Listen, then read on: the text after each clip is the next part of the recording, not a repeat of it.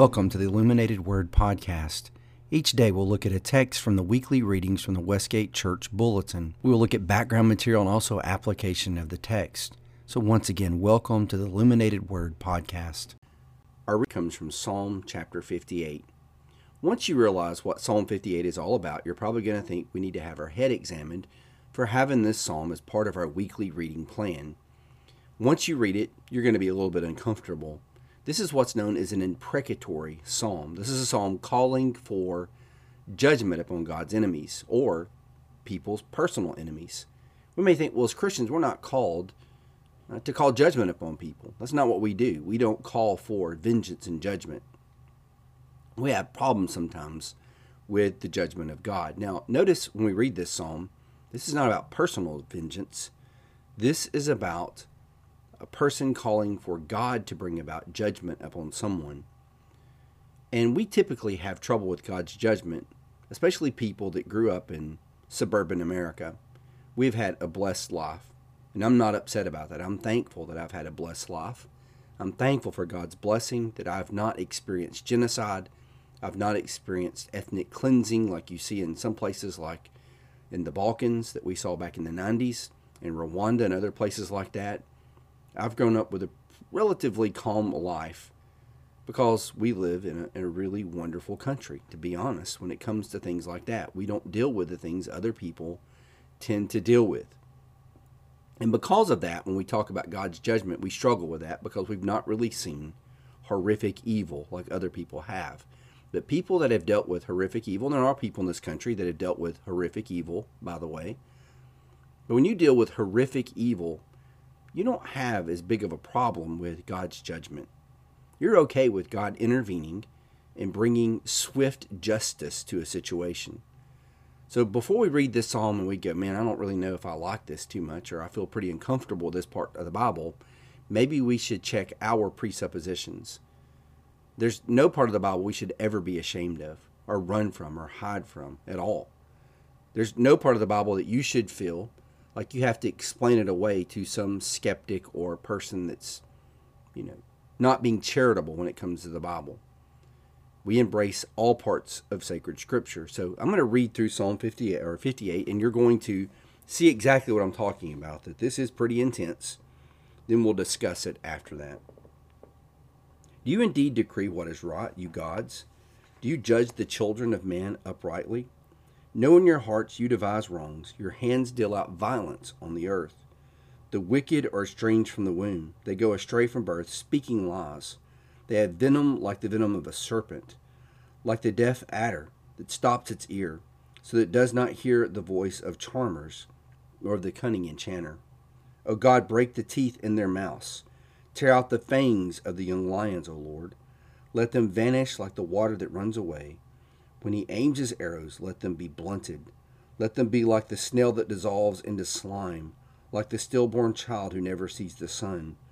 Sooner than your pots can feel the heat of the of thorns, whether green or ablaze, may he sweep them away. The righteous will rejoice when he sees the vengeance. He will bathe his feet in the blood of the wicked. Now, that last verse is intense. The righteous will rejoice when he sees the vengeance. He will bathe his feet in the blood of the wicked. Probably not a passage you're going to have read in a worship service anytime soon, but it is part of inspired scripture. I want you to notice that what the psalmist, this is attributed to David, is calling for is God's vengeance, God's reckoning. We're told that vengeance is God. We're told that God will return, and there will be retribution that will come to those that have not obeyed the gospel, those who have persecuted people of the household of faith. That's actually in the New Testament. But this graphic, almost savage imagery of this psalm really does catch us off guard. I mean, we might think the Bible is too holy a book to have stuff like this, right? Before we think that, let's think again. Let's take it for what it is. David has been dealt some type of injustice. He's calling out the pagan gods of the world, and he's looking at people that have practiced evil, that have done horrible things. Sometimes we stand aloof over the Bible. We hover over sacred scripture and we judge the Bible. I would be very careful about that. God is the teacher and we are the pupil. We should have our worldview shaped by Scripture. We should not bring our postmodern sensibilities to bear upon Scripture. So we've got to be careful in how we read the Bible. The glory of this psalm is in its realism, its earthiness, its utter honesty about the horrors of life in a fallen world. That's why I know sacred scripture is true because it's realistic. Above all, we recognize the psalmist is calling for evil to be judged, not simply out of just vindictiveness, but out of a cry for justice. This is a true cry for justice. Wrongs must be righted. And this is the proper way the world should be ordered. David's being ill treated, and if God exists, this ill treatment must be judged and dealt with. David's calling for the wicked to receive what they deserve, not worse than they deserve. It's what they deserve for what they've done. Maybe you've been ill treated. Maybe in the midst of ill treatment, you've cried out for God to intervene in your situation. You can pray with David Surely there is a God who judges the earth. Surely a God. There's a God who judges the earth. I want to go to the last verse. I held that last verse for last for a reason. I want you to hear verse 11 because I think this is so powerful. You know, verse 10 we saw, you know, we will wipe our feet in the blood of our enemy. But listen to verse 11. Mankind will say, Surely there is a reward for the righteous. Surely there is a God who judges on earth. We all cry for that. We all want God to judge the earth and make wrongs right. That is the way of God's good world. The evil will be punished and vanquished. That is all through Scripture, from the Old Testament to the New Testament. God will put evil to rights. The final judgment is a deeply liberating doctrine.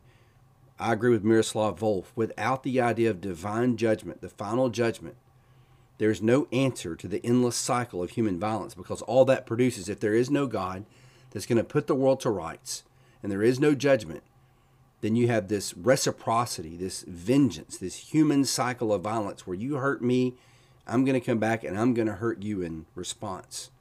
But we as Christians know that is the place for the Lord. It's not my place to bring retribution and violence but God will make all things right. That's what He will do in the end. And we can leave judgment and, and vengeance into the hands of a wise and a living and all powerful God. And I can rest in that.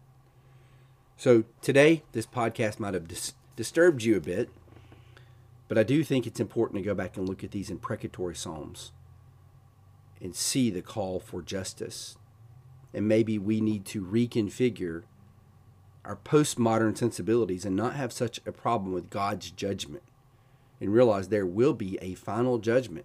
We need to realize there will be a final judgment and God will set all things right and we can rest in that. Well, I hope you have a wonderful day. Not the most positive podcast in the world today, but needed.